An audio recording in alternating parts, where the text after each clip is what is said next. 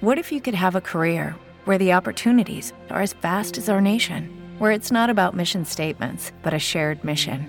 At U.S. Customs and Border Protection, we go beyond to protect more than borders from ship to shore, air to ground. Cities to local communities, CBP agents and officers are keeping people safe. Join U.S. Customs and Border Protection and go beyond for something far greater than yourself. Learn more at cbp.gov/careers. Lucky Land Casino asking people what's the weirdest place you've gotten lucky? Lucky? In line at the deli, I guess? Aha, in my dentist's office. More than once, actually. Do I have to say? Yes, you do. In the car before my kids' PTA meeting. Really? Yes. Excuse me, what's the weirdest place you've gotten lucky? I never win and tell. Well, there you have it. You can get lucky anywhere playing at LuckyLandSlots.com. Play for free right now. Are you feeling lucky? No purchase necessary. Void where prohibited by law. 18 plus. Terms and conditions apply. See website for details. La sportiva ti invita all'ascolto di Ticket to Tokyo, l'appuntamento di Climbing Radio con il mondo agonistico.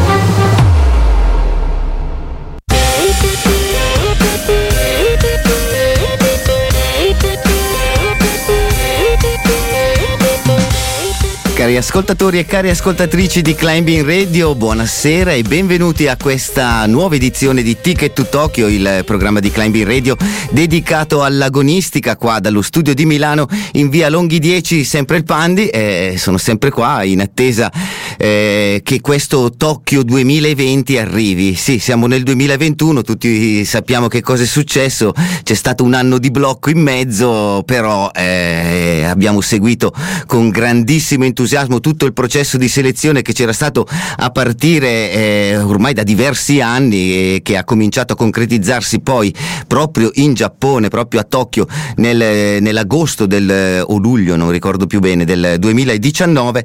Dopodiché ehm, finite le qualifiche sono, si sono terminate proprio anche a causa Covid eh, recentemente, i 20 più 20 atleti che eh, parteciperanno alla prima Olimpiade dell'arrampicata, eh, ormai si conoscono, ma noi vogliamo presentarveli un po' meglio. Abbiamo giusto considerato che avremo il tempo una volta a settimana per sentirci fino a metà luglio, eh, quando poi dopo gli atleti saranno, inizieranno veramente a scaldare i motori, non so se si dice così anche in arrampicata, credo proprio di no, però in gergo lo si può dire, e eh, partiranno finalmente per, per Tokyo e noi eh, da, da lontano lontano come, come, molti, li seguiremo attraverso gli schermi, attraverso le dirette streaming e magari attraverso anche qualche collegamento. Questa sera, come eh, chi ci segue anche sui social avrà potuto eh, già vedere, non sono solo e con me ho un co-conduttore di altissimo livello, eh, con noi Fabio, eh, sì Fabio come sempre, Ale Palma, Ale ben, benvenuto a questo Ticket to Tokyo. Ciao Marco, grazie per, per, l'invito, grazie per l'opportunità e saluto tutti gli ascoltatori di Climbing Radio che seguiranno la mia voce sia nel programma Ticket to Tokyo, quindi fino all'Olimpiadi questo cammino che accompagnerà eh, intanto il nostro ospite e poi eh, la nazionale olimpica italiana e poi ovviamente quelli che mi seguono come AP94 The Original One nel mio programma fedeli alla linea. Perfetto, grazie mille Alessandro e che, che, chiameremo Ale nel corso di tutta la trasmissione perché Alessandro è troppo lungo e mentre invece come ha già eh, aperto pronto il conduttore al, al, nostro ospite d'eccezione che cercheremo di avere possibilmente tutte le puntate qui insieme a noi ed è Ludovico Fossali, campione del mondo di speed e anche atleta olimpico della nazionale italiana. Ludovico, benvenuto su Climbing Radio, benvenuto a Ticket to Tokyo. Ciao Marco, ciao Ale, ciao a tutti gli ascoltatori. Ok, ho alzato un po' il, eh, il volume di, di, Ludovico. Nel corso di questo programma, come ho già eh, detto in, in apertura, noi vi presenteremo un po' gli atleti. Come lo faremo? Abbiamo deciso di farlo eh, scegliendo un po' i, i vari team che, che, si presenteranno, quindi le squadre con, ehm, con eh, appunto i, i, i, vari atleti nella categoria maschile e femminile che si sono, eh, che si sono qualificati. Questa puntata a chi la dedichiamo, Ale? Questa puntata la dedichiamo ai primi classificati, quindi diciamo un po' le, le punte di diamante, quelli che sono gli atleti che hanno il eh, compito di portare in alto l'onore e anche l'onere di essere i primi della, della classifica, i primi qualificati che sono Yanya Garnbret e Akio Noguchi per quanto riguarda le femminucce e Tomo Narasaki e Jacob Schubert per quanto riguarda invece i maschietti che competeranno poi appunto con Ludovico. Bene, questo eh, fa, fa capire, farà capire ai nostri ascoltatori che non ci siamo molto preparati sulla scaletta, nel senso che sì, parleremo dei, dei prim, dei, del, del, team giapponese, quindi della prima classificata di, di Yanya, ne parliamo un'altra volta, va bene Ale, ti eri preparato molto su Iania. Peccato, mi sta simpatica Iania. A tutti. Però vabbè, tutti. dai. Ok, allora per riallinearci sul nostro programma, sulla nostra scaletta, a questo punto farei un piccolo spazio musicale con eh, 60 Ton of Pressure, credo che sia la stessa pressione che sentono molti atleti ormai che si stanno preparando da lungo eh, a questo appuntamento e noi ci risentiamo tra poco qui su Ticket to Tokyo. Gangsters. E rieccoci qui nuovamente in diretta su Climbing Radio per questo appuntamento con eh, Ticket to Tokyo, qui dagli studi eh, sempre Pandi e in collegamento con me il nostro ospite d'eccezione Ludovico Fossali e il co-conduttore Alessandro Palma. Ci siamo aggiornati, quindi il eh, programma di questa sera prevede che vi presenteremo gli atleti del team giapponese, i più forti a livello di team sicuramente, anche perché come vi racconteranno anche i miei ospiti, eh, addirittura se si fosse guardato solo il posizionamento in classifica e non solo il, il, massimo numero di atleti che si potevano qualificare, che era due per ogni nazione, probabilmente eh, l'Olimpiade avrebbe visto molti atleti giapponesi tra i 20 più 20 che, che, si, sareb- che si, sfideranno eh, il, tra fine luglio e i primi di agosto.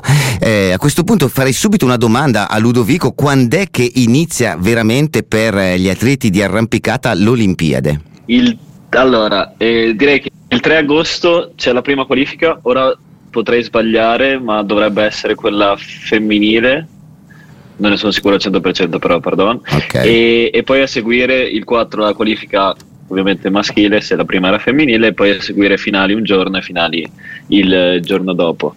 Quindi dal 3 al 6 avremo tutte le gare eh, così compresse. Ecco, quindi se siete in vacanza, se sarete in vacanza, eh, cercate di avere possibilità di avere un collegamento, non sapremo quante saranno trasmesse dire- cioè, diciamo dalle tv principali, però speriamo di poter vedere fin dalle qualifiche tutti quanti gli appuntamenti.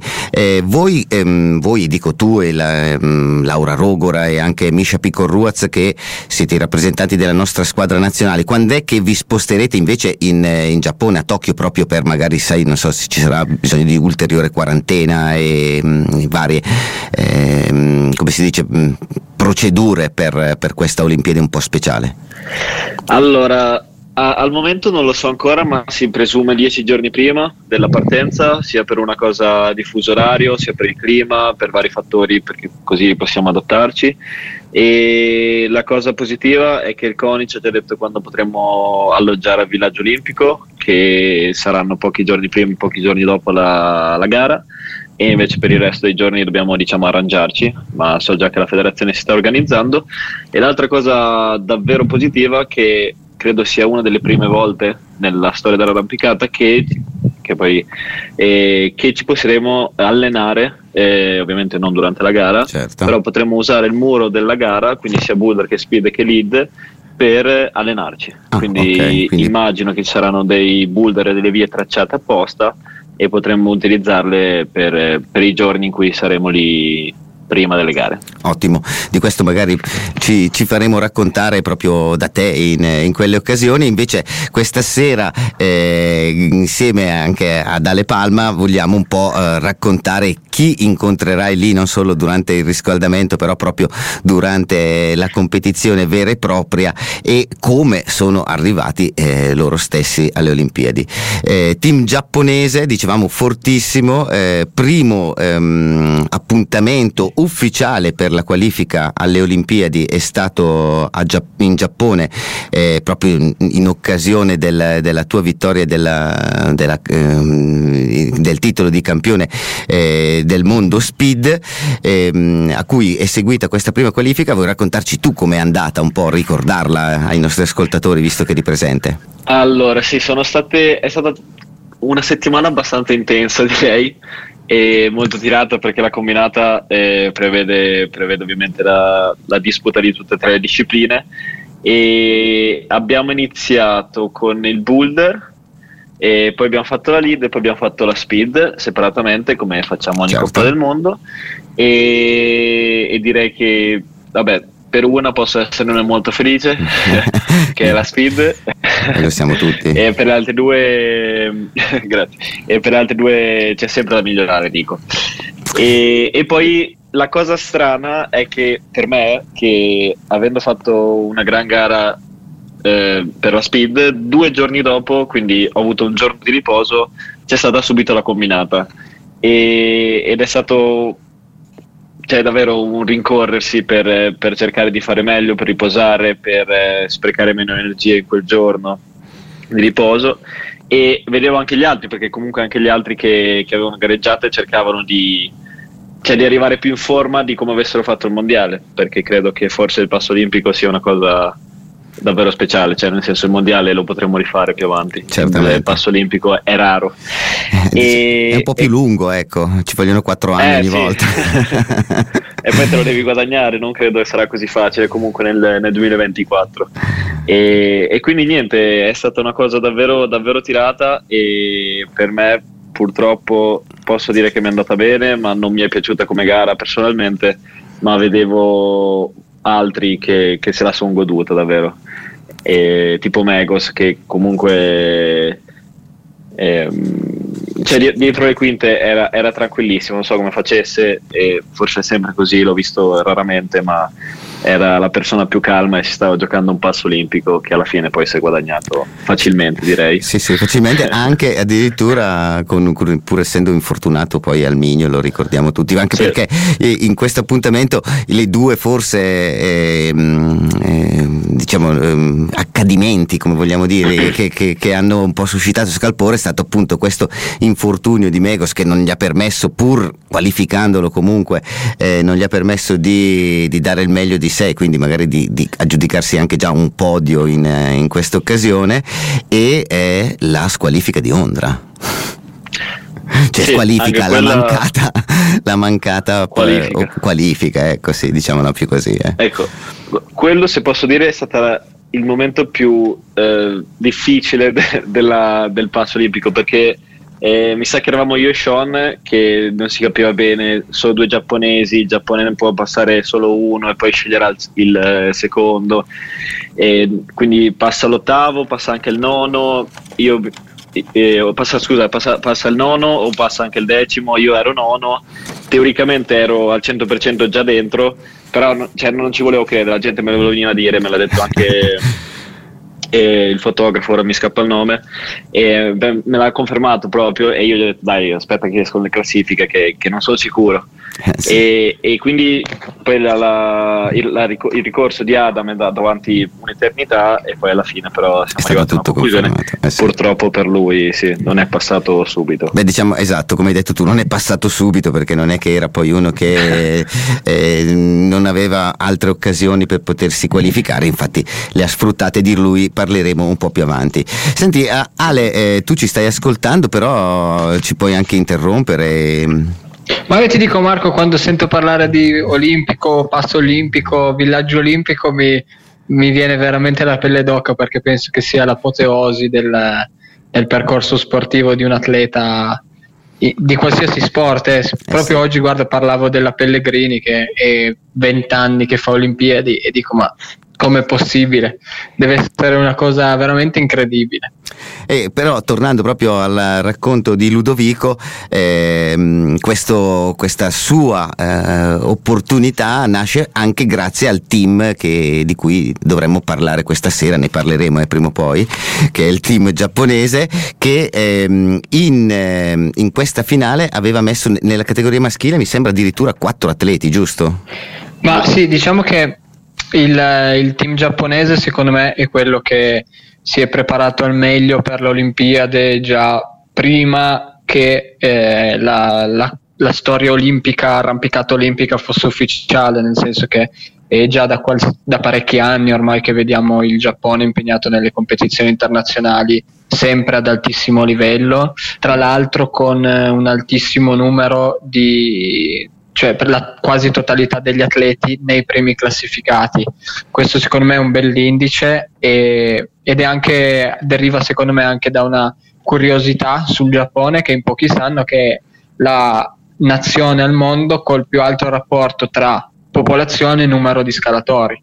Quindi praticamente tra tutti i giapponesi e quasi tutti scalano e quindi inevitabilmente il livello medio cresce, uno ha, ha più possibilità di, di, migliorare, eccetera. E ti dico, io non ho problemi a buttare lì dei soldi su una, una medaglia olimpica al Giappone, eh, almeno una sicuramente.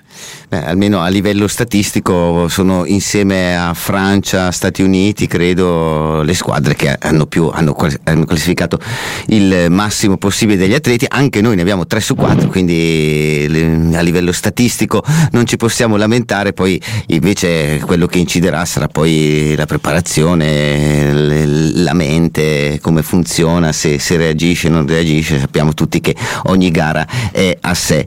Però a proposito di, di gare eh, e di ehm, team giapponese, eh, da chi vogliamo iniziare a presentare proprio gli atleti? Ma mi permetto solo un piccolo appunto che mi è venuto in mente mentre, eh, mentre parlavi. Secondo me comunque la, la, differenza più grande tra il Giappone e le altre, eh, le altre nazioni, come ad esempio può anche essere la Slovenia, che sfortunatamente ha dovuto scegliere tra eh, tre atlete quali delle due portare proprio all'ultimo, due amiche, che poi vabbè è una storia eh, bellissima che racconteremo nel, nella puntata dedicata alla Slovenia. Eh, il fatto che USA e Francia abbiano tutti i pass. Comunque è diverso dal Giappone perché il Giappone ha dovuto scegliere e scremare gli atleti. sì, sì, invece per tutte le altre nazioni compresi noi è stata una conquista. Cioè ogni pass che arrivava era un, già una manna dal cielo. Per loro invece era no cavolo adesso chi mandiamo? Te, mm, ma forse vediamo, mi dispiace, tu sei fuori. Quindi, ed è stata dura, secondo me, è stata molto dura. Sì, sì. Comunque, alla fine hanno deciso molto semplicemente di portare nel campo femminile, secondo me è stato un po' più semplice perché eh, parteciperanno Mio Nonaka e Akio Noguchi che al di là del, del, conquistarsi il ticket o non conquistarlo, eccetera, sono le, le migliori interpreti giapponesi, soprattutto Akio è a un livello stellare, quest'anno era di nuovo in finale alla prima tappa di Coppa del Mondo a Meiringen e è una vita che lì è una vita che, che fa finale, una vita che arriva nei primi 3 o 4 però non ha mai quindi... vinto, vero? Non e... Il primo posto non ha mai vinto. in Coppa del Mondo mi no. sembra che lei non l'abbia mai esatto. ottenuto, anche se esatto. è arrivata per eh, gli ultimi due anni addirittura seconda nella classifica mm, mondiale eh, per quanto riguarda disciplina boulder, sia 2018-2019, secondo la FSC lei ha secondo posto assoluto. Però sì, mai un primo però posto. diciamo che la sua sfiga è stata nascere a cavallo tra la Cox e la Gantbret che ah, okay. ai tempi d'oro di Shona e adesso di Yania non sbagliano una gara che sia una. È, è incredibile tutto questo. È incredibile. Anche se eh, eh, Aiko ricordiamo che è un atleta che ormai ha 31 anni, ormai inteso con un, eh, un grande esperienza e che appunto si confronta con, con giovanissime. La, l'altra concorrente ha 23 anni, Mio Nonaka, quindi un, un, po' di differenza anche in termini di, di prestazioni ci possono essere o pensi di no? Ma io pe- penso proprio di sì, più che altro secondo me la difficoltà più grande che ha incontrato Akio nella preparazione è quella di spostare i, i, suoi, eh, i suoi ottimi feeling con l'arrampicata disciplina boulder sulle altre, eh, le altre due specialità in gioco. Perché praticamente se io faccio ho 30 anni ed è 10 anni che faccio Coppa del Mondo boulder. Sono molto bravo probabilmente nel mio sport. Farò molta più fatica ad adattarmi nel resto. Dalla sua a che ha un'esperienza ormai eh, più che decennale, per cui secondo me questo sarà, dal, sarà una carta vincente, un asso nella manica. Certo, per guarda- quanto riguarda invece la mio, essendo molto più giovane fa molta meno fatica ad adattarsi ai nuovi stimoli e infatti vediamo che anche nelle competizioni del circuito giapponese, se nel boulder fa fatica a stare al passo con la Clio, magari nel- nella lead piuttosto che nella speed ha quel pizzico in più di, di savoir-faire che, che poi l'aiuta a raggiungere i risultati. Assolutamente sì, Eh, tra l'altro ehm, come c'era stato, eh, dicevamo prima con, eh, con Ludovico, questo thriller eh, del, mm, della mancata qualifica di Ondra perché aveva toccato lo speed col piede, eh, del, del mignolo di Megos eh, che, che non gli ha permesso di fare la finale della combinata come voleva, eh, riguardando proprio oggi mentre dovevo prepararmi per il programma un po' il, il video di questa combinata, c'è stato un, un thrilling finale tra eh, Mio Nonaka e eh, la giovanissima Aimori.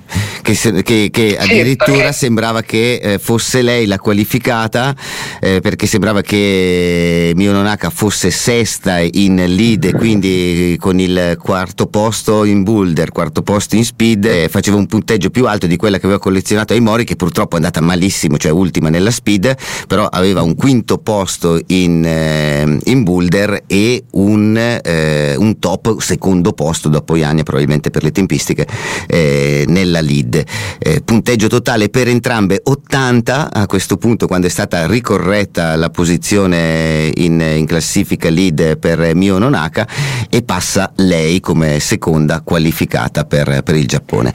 Io direi che Però questo... sai cosa? Ti devo solo fare un, un appunto perché Sì. alla fine se uno va a vedere ve- effettivamente ehm, poi la, la ripartizione dei ticket in realtà non H è, è segnata come host place. Eh, questo vuol dire che praticamente la nazione ospitante ha due pass, Sì. un maschile e un femminile, e che dà il suo atleta più promettente. Quindi, eh, secondo me, il Giappone cosa ha fatto in base alla classifica? Ha poi assegnato questo, eh, questo ticket vagante, però volendo possono anche darlo a quella che è arrivata a quarantesima se Certo. pensano che Che alla gara poi effettivamente possa, possa esprimersi al meglio. Ok, ok. E anche tra l'altro il ticket che uno va a conquistare, eh, tipo quello che hai conquistato te Ludo, eh, non lo sa quasi nessuno, ho, ho colto in fallo perfino Alexandra Ladurner che è una eh, estrema conoscitrice dei regolamenti, Certo. sì sì è incredibile. E, quando un atleta fa la gara, la qualificazione, il mondiale eccetera e raggiunge il passo olimpico, lui sblocca un passo olimpico per la propria nazione e non è nominale, nel senso che ehm, ci sono due posti per l'Italia. Ludovico acchiappa un passo olimpico, però se la federazione decide che Ludovico non è in grado di eh, raggiungere i risultati, eh, secondo non mi viene in mente quale motivazione ci possa così, essere, ma non è così. ma può andare Marco Pandocchi eh, eh, eh, alle, alle Olimpiadi va Marco Pandocchi Eh, però ti devo, ti devo informare Ale che purtroppo non mi sono neanche mm, non, ho neanche mm, non sono neanche un agonista ecco. Infatti sto aspettando che riaprano le palestre come tanti dei nostri ascoltatori per accedervi nel modo più piacevole più passionale possibile. Facciamo un'altra pausa qui all'interno di questa puntata in diretta prima della nuova edizione di Ticket to Tokyo con Light and Make the River bla bla bla. Insomma a tra poco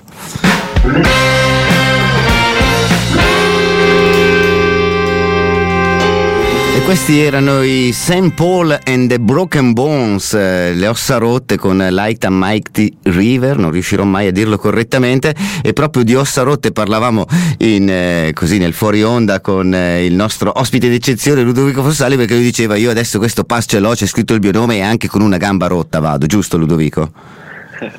giusto, giusto, io ci voglio andare e ci andrò a tutti i costi. A tutti i costi, assolutamente sì. Eh, abbiamo detto a questo punto il Giappone ha scelto come seconda atleta ad accompagnare Akio eh, Noguchi Mio Nonaka che eh, si è guadagnata comunque il posto come, mh, con lo stesso punteggio in termini di classifica di quelli che poi eh, aveva collezionato anche la giovanissima eh, Aimori.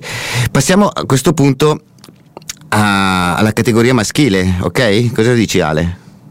Cioè, Sì, direi di sì. Hai- Tanto già che siamo qua a chiacchierare, chiacchieriamo anche dei maschi. Io preferisco sempre le femmine, però parliamo anche dei maschi. Parliamo anche dei maschi, parliamo del, del Narasaki Tomo, come, come viene annunciato sempre dai- dagli speaker Lui è locali. un ninja, è un ninja, è un incrocio tra un ninja e un gatto. È una roba veramente incredibile. Penso che anche tutti gli ascoltatori l'abbiano visto scalare almeno una volta in un video e fa spavento. Tu, Ludo, ci hai fatto blocchi insieme ogni tanto? No, no, oltre quello in gara no, anche perché poi eh, da regolamento di- del, del boulder anche nel riscaldamento io quasi non lo vedo mai perché tanto lui parte, cioè lui entra e già si scalda, io invece sono un po' dopo a partire. Lui entra, parte, va, tanto lui cosa gliene frega, è sempre uno dei primi. Stampa. Eh, ma eh, da quando è che è diventato famoso Tomoa? Da quanti anni è che si vede sulle scene? Lui è un 24enne, non è come Aiko che un po' di esperienza c'è, un po' di, di gare le ha macinate. Pensa che lui eh, intanto era il fidanzato, per- probabilmente adesso si sono lasciati, però era proprio il fidanzato di Akio Noguchi che Ah. dico, tu sei giovincello, si è presa, sai, eh, queste cose, queste scaramucce, ormai va di moda la, la signorina più grande eh, del maschietto, ma a parte questo, Tomoa secondo me è diventato famosissimo quando nel 2016 è riuscito a vincere sia la Coppa del Mondo Boulder che eh, il campionato poi che c'è stato a fine anno. Tra l'altro ha vinto Monaco che era l'ultima Coppa del Mondo. E ha fatto un post scrivendo eh, See you in September, che sarebbe poi stata la data, I will win again. Quindi, ah, scusa, e poi in effetti ha vinto. E niente, lui l'aveva già detto, lo sapeva già. Beh, diciamo che, che dal momento che non si esprime tanto, cioè o non ha così tanta confidenza con l'inglese, usa delle parole in cui vuole essere sicuro quando, quando scrive in inglese. Sì, fa anche un po' di terrorismo psicologico, sai, no? Comunque, quando sei il favorito e dici, vabbè, vengo, tanto vinco, sai che al massimo ben che ti va arrivi secondo se, se sei un avversario. E senti, Ludovico, quando si è presentato a Tokyo nel 2019 eh, era sicuro lui di vincere, sì, si, si capiva anche dietro le quinte. Beh sì, Beh, però diciamo che proprio tutta la squadra è, è- è lì per vincere. Cioè, poi vabbè, non credo che si voglia male o che ci siano dispute, anche perché i giapponesi arrabbiati non li ho mai visti. E- però sono tutti lì che si preparano e li vedi che vogliono fare il risultato. Non ce n'è uno che dice vabbè tanto Tomoe è più forte. No, col cavolo. Anzi. Anche perché mi sembra che Kai Arada il mondiale prima l'abbia vinto, non è che sì. ha, cavola- ha cazzeggiato lui. Sì, sì, sì, Quindi sì. assolutamente. Però sai che in realtà hanno due, hanno due fazioni i giapponesi. Ah, Sì. Incre- Sono sì, sì, sì, sono, sono praticamente divisi. Uno, vabbè, è il clan, il clan Narasaki, capitanato da Tomoa e dal fratello Meichi, e l'altro invece è, è un- il clan avversario, diciamo, che poi fanno proprio simpatie e antipatie, seppur siano in squadra tutti insieme e, e siano comunque molto molto affiatati. E eh, ce l'ho sulla punta della lingua, non mi viene il nome, ma vi aggiornerò anche su questo perché non voglio sbagliare e farmi figuracce, quindi mi prendo il beneficio del tempo necessario, ma mi verrà in mente. Ma vi so dire che ci sono delle belle scaramucce anche in Giappone, va? Vabbè, giusto che ci sia, sono così tanti, non è che potranno essere tutti quanti d'accordo e anzi forse il fatto che ci sia anche questo mh, eh, agonismo interno proprio eh, aiuta a raggiungere i livelli che, che hanno dimostrato, tant'è che abbiamo parlato ovviamente di eh, Tomoa per quanto riguarda il boulder perché è lì dove lui è fortissimo e dove punterà probabilmente al, al primo posto, però nella, eh, diciamo, nella combinata, quella a 20 più 20, eh, si è fatto un secondo posto nella speed e qui voglio il commento di Ludovico. Eh, eh, sì, non ho parole perché Tomoa non si vede tanto nella speed e non si è mai visto da, da quando, da quando è iniziata la storia Olimpiadi, ma credo che abbia già, già fatto delle gare anche in precedenza. Il problema è diventato quando eh, ha preso il pass, perché eh, da quel momento in poi si è messo a fare speed seriamente e credo con certezza che al mondiale abbia fatto 6.2, che comunque non è male, Eh sì. ma non sei nella, cioè non sei nella top, top 10 dei, dei velocisti. E già questo era un sollievo. È passato qualche mese ed esce sotto i 6 secondi e ora eh, se non ricordo male mi ha battuto anche il personale Oh. e questo mi dà molto fastidio Oh, oh, oh, oh, sì, oh. Di, di poco perché è sempre 5-7 eh, però è, è un vero problema perché sta andando davvero forte e avendone una così sicura e la speed della lead che anche lead non credo che possa andare troppo male perché qualche, qualche podio anche in Coppa del Mondo l'ha fatto mi sembra se un terzo posto sempre nel 2019 Sì, dovrebbe, esatto, esatto. e quindi eh, è- lui è proprio un proble- il, il proble- il più problematico diciamo perché è davvero forte su tutte e tre e, e si vede che sta lavorando e l'altra cosa che mi ha davvero spaventato è che a Meringen invece di venire a fare la gara è rimasto a casa a allenarsi Ecco, perché è la infatti- prima Coppa del Mondo di Boulder Era proprio la Eh, domanda che, che avrei voluto fare è perché non si vede più? Ti Eh. sta nascosto? non so e la- la- perché le femmine sono venute Eh sì, e e due. sia Kyo sia Mio mi sembra che c'erano tutte e due più più altre giapponesi e invece maschi né Karada né, eh, Né Tomoa, né Kai scusate sì, sì. e né Tomoa sono venuti e quindi mi fa preoccupare perché vuol dire che anche, anche Kai sta lavorando, lavorando seriamente e quindi saranno credo saranno i più forti lì a Tokyo.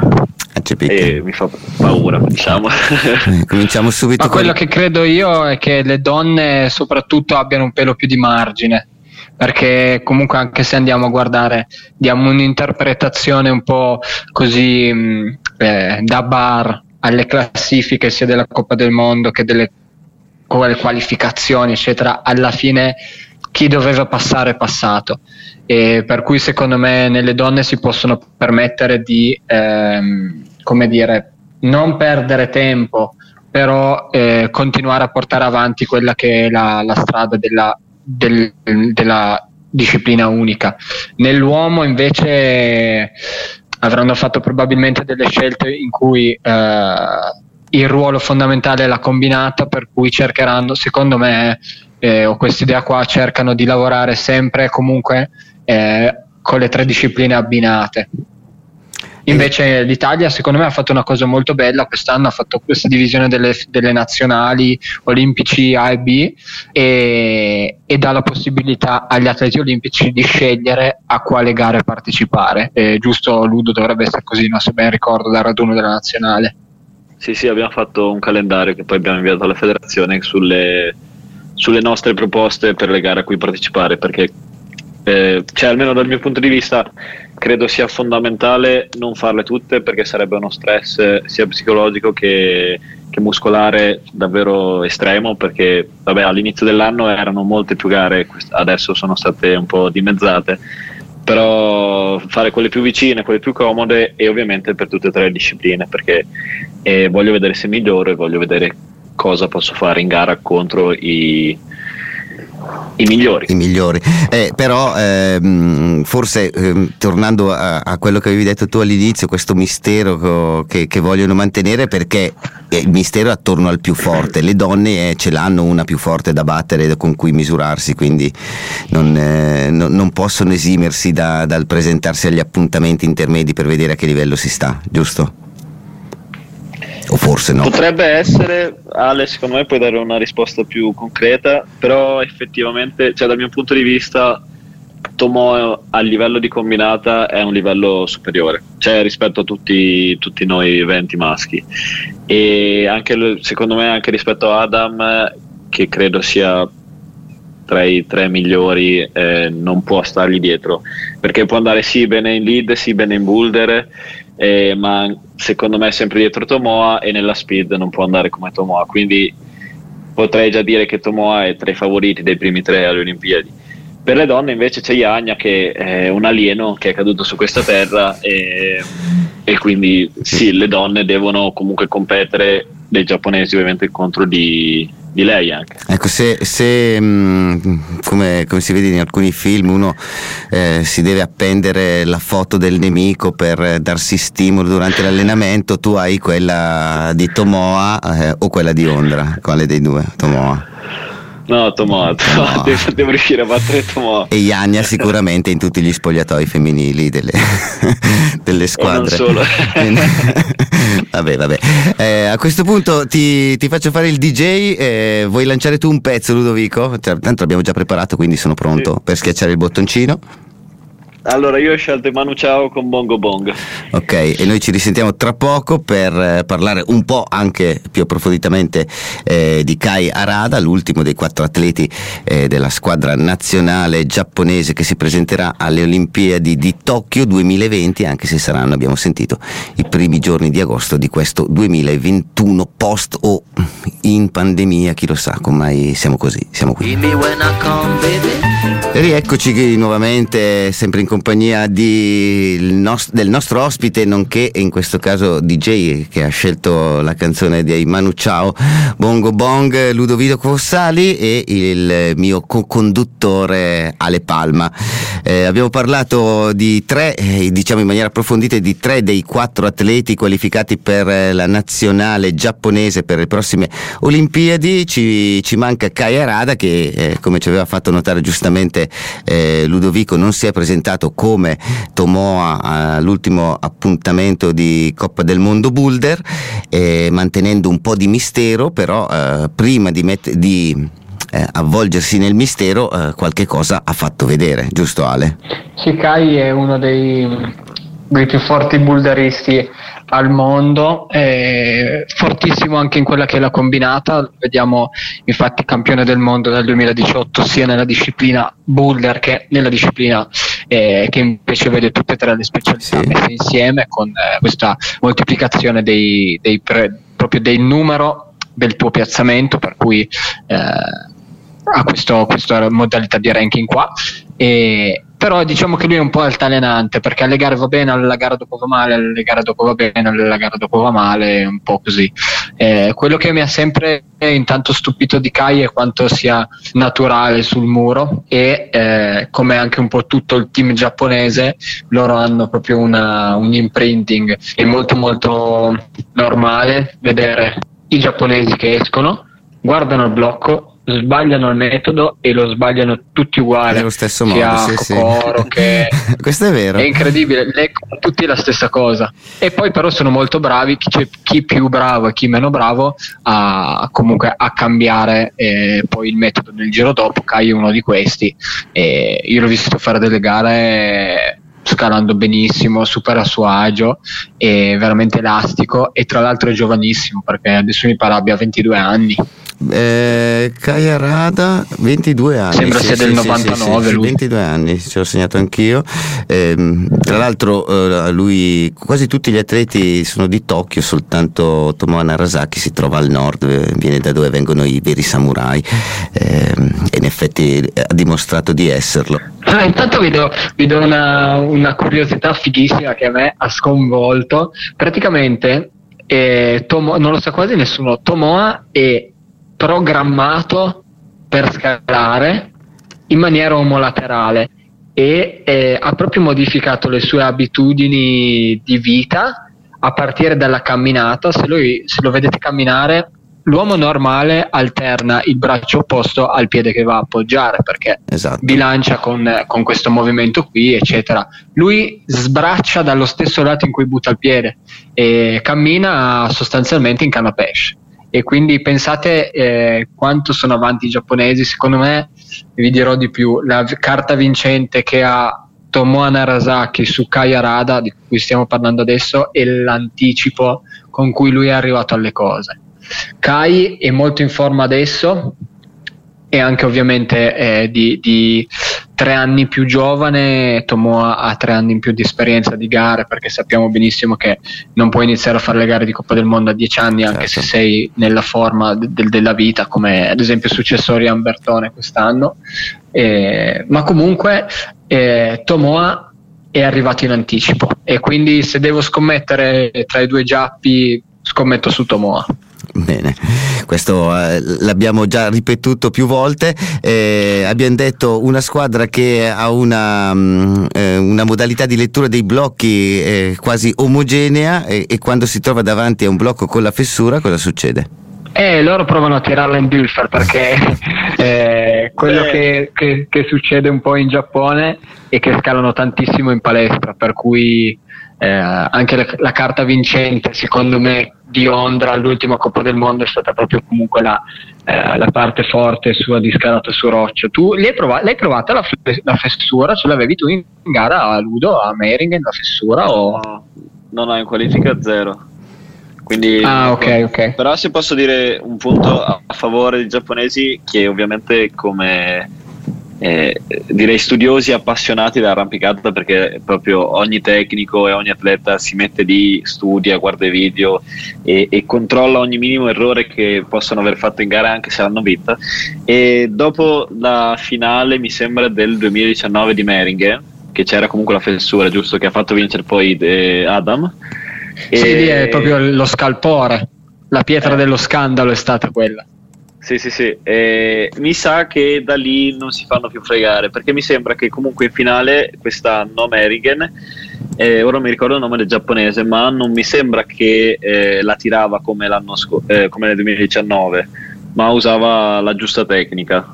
Io ho visto Kokoro tirarla tutta in Dülfer. Ah, ok. Ma no. tra l'altro hanno capito cosa sono quei cerottini tondi che ha Kokoro sul collo?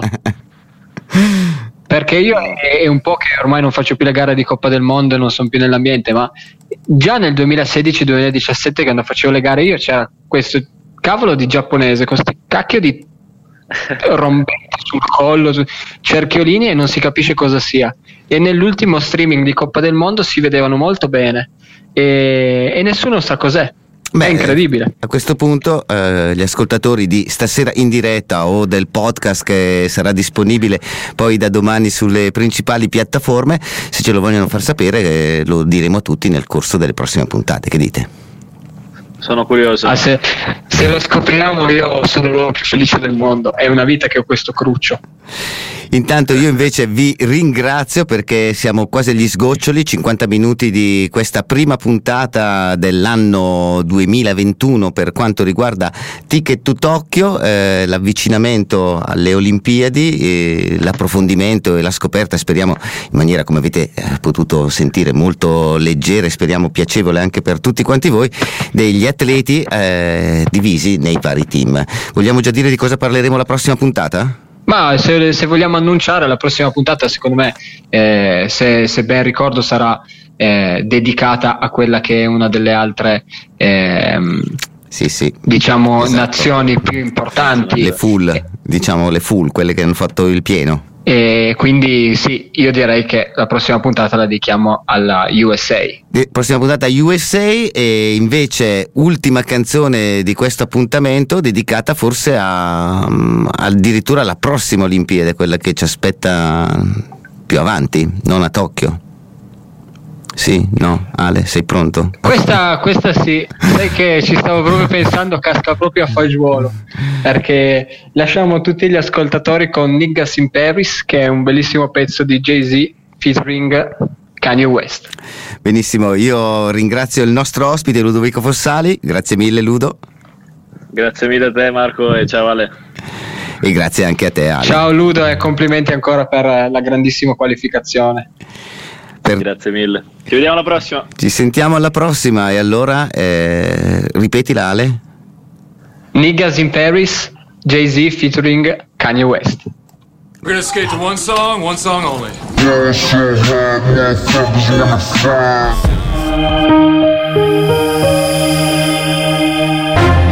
La Sportiva, sponsor tecnico della nazionale italiana di arrampicata sportiva, ti ringrazia per l'ascolto di Ticket to Tokyo.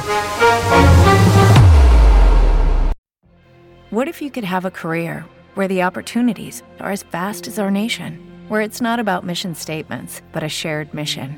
At U.S. Customs and Border Protection, we go beyond to protect more than borders from ship to shore, air to ground cities to local communities, CBP agents and officers are keeping people safe. Join U.S. Customs and Border Protection and go beyond for something far greater than yourself. Learn more at cbp.gov/careers. Hello, it is Ryan, and we could all use an extra bright spot in our day, couldn't we? Just to make up for things like sitting in traffic, doing the dishes, counting your steps, you know, all the mundane stuff. That is why I'm such a big fan of Chumba Casino. Chumba Casino has all your favorite social casino style games that you can play for free anytime, anywhere with daily bonuses. That should brighten your day a little. Actually, a lot. So sign up now at chumbacasino.com. That's chumbacasino.com. No purchase necessary. Group. Void were prohibited by law. See terms and conditions. 18 plus.